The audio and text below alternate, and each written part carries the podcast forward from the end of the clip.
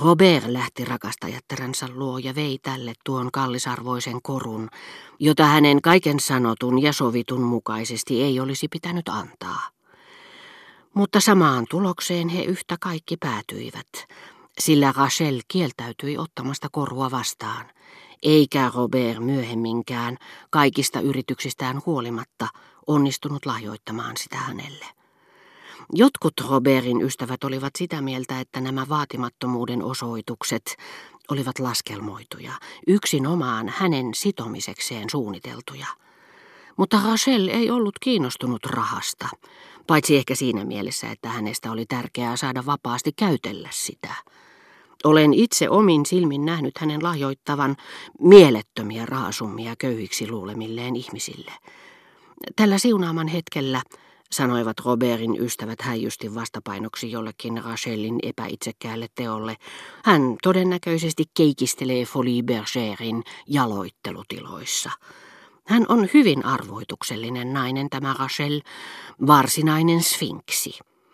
Itse asiassa monien ylläpidettyjen, toisin sanoen laskelmoivien naisten, näkee noudattavan hienotunteisuutta, joka niissäkin piireissä kukoistaa, ja turvautuvan lukemattomiin pikkujuoniin rajoittaakseen rakastajansa anteliaisuutta. Robert ei tiennyt juuri mitään rakastajattarensa syrjähypyistä ja vaivasi päätään pikkuasioilla, mitättömyyksillä, jotka eivät paljon painaneet verrattuna Rachelin todelliseen elämään, joka alkoi vasta silloin, kun Robert oli hänen luotaan lähtenyt. Hän ei tosiaankaan tiennyt juuri mitään näistä syrjähypyistä, ja vaikka ne olisivat hänen korviinsa kantautuneetkin, se ei olisi horjuttanut hänen luottamustaan Rachelliin, sillä yhteiskunnista kehittyneimmissäkin pätee se viehättävä luonnonlaki, jonka mukaan kukaan ei koskaan tunne sitä, jota rakastaa. Yhtäällä rakastaja tuskittelee, se nainen on enkeli, ikinä hän ei tule antautumaan minulle, yhtä hyvin voisin olla jo kuollut. Ja kumminkin hän rakastaa minua, rakastaa niin paljon, että ehkä sittenkin, mutta ei, se ei voi olla mahdollista. Ja intohimon kiihkon, odotuksen tuskien kourissa, hän kasaa koruja tämän naisen jalkojen juureen, kiiruhtaa lainaamaan rahaa poistaakseen tämän pienimmätkin huolet. Mutta lasiseinän toisella puolella – mistä puheet eivät kantaudu sen paremmin kuin akvaarioon sitä katselevien keskenään vaihtamat sanat. Ihmiset puhuvat, mitä? Ettekö te tunne häntä? No se nyt ei ole mikään menetys. Hän on petkuttanut, saattanut vararikkoon ties kuinka monta miestä. Hän on puhdasverinen keinottelija ja ovella kuin mikä. Ja jotakin perää jälkimmäisessä määritelmässä täytyy olla.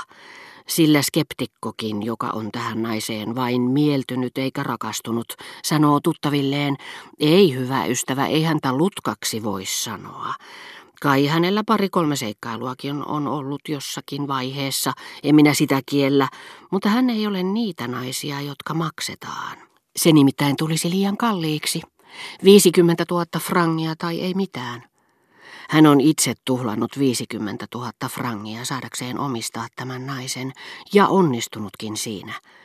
Mutta nainen, joka on tavannut oivan liittolaisen miehessä itsessään, nimittäin hänen itserakkaudessaan, on saanut hänet vakuuttuneeksi siitä, että hän kuuluu niihin rakastajiin, jotka ovat saaneet tämän halutun saaliin ilmaiseksi. Sillä yhteiskuntamme läpinäkyvin ja huonomaineisin henkilö löytää aina jonkun, joka ei koskaan tule tuntemaan häntä muutoin kuin suloisen ja harvinaisen luonnonilmiön houkuttelevassa muodossa. Pariisissa oli kaksi kunnon miestä, joita sään luu oli lakannut tervehtimästä ja joita hän nimitteli äänellä, jota ei voinut estää raivosta vapisemasta, naisten riistäjiksi. Rachel oli nimittäin saattanut heidät vararikkoon. Yhtä minä tässä vain suren, sanoi Madame de Massant minulle. Nimittäin sitä, että tulin sanoneeksi hänelle, että hän ei ole kiltti.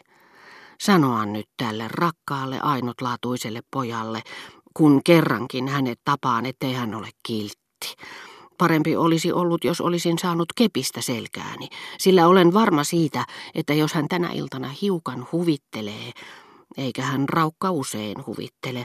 Koko ilo menee pilalle tämän epäoikeudenmukaisen syytöksen takia. Mutta suokaa anteeksi, minä tässä vain pidättelen teitä ja teillä on kiire. Kaikki mitä Rova de Marsant oli sanonut koski Robertia. Se tuli sydämestä. Mutta hän lakkasi olemasta vilpitön muuttuakseen taas hienoksi naiseksi. Minusta oli niin kiinnostavaa, oli niin onnellinen, niin imarreltu, kun sain keskustella kanssanne. Kiitos, kiitos. Ja nöyrästi hän loi minuun kiitollisen, iki-ihastuneen katseen, ikään kuin keskusteluhetki kanssani olisi ollut hänen elämänsä suurimpia nautintoja.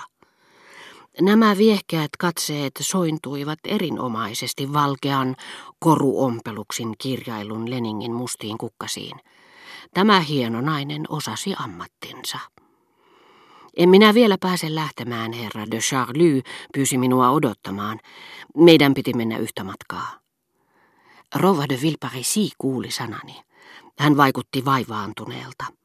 Ja ellei olisi ollut kysymys jostakin, mikä missään tapauksessa ei voinut herättää sen suuntaisia mietteitä, minusta olisi tuntunut, että markiisittaren häveliäisyys oli hälytystilassa.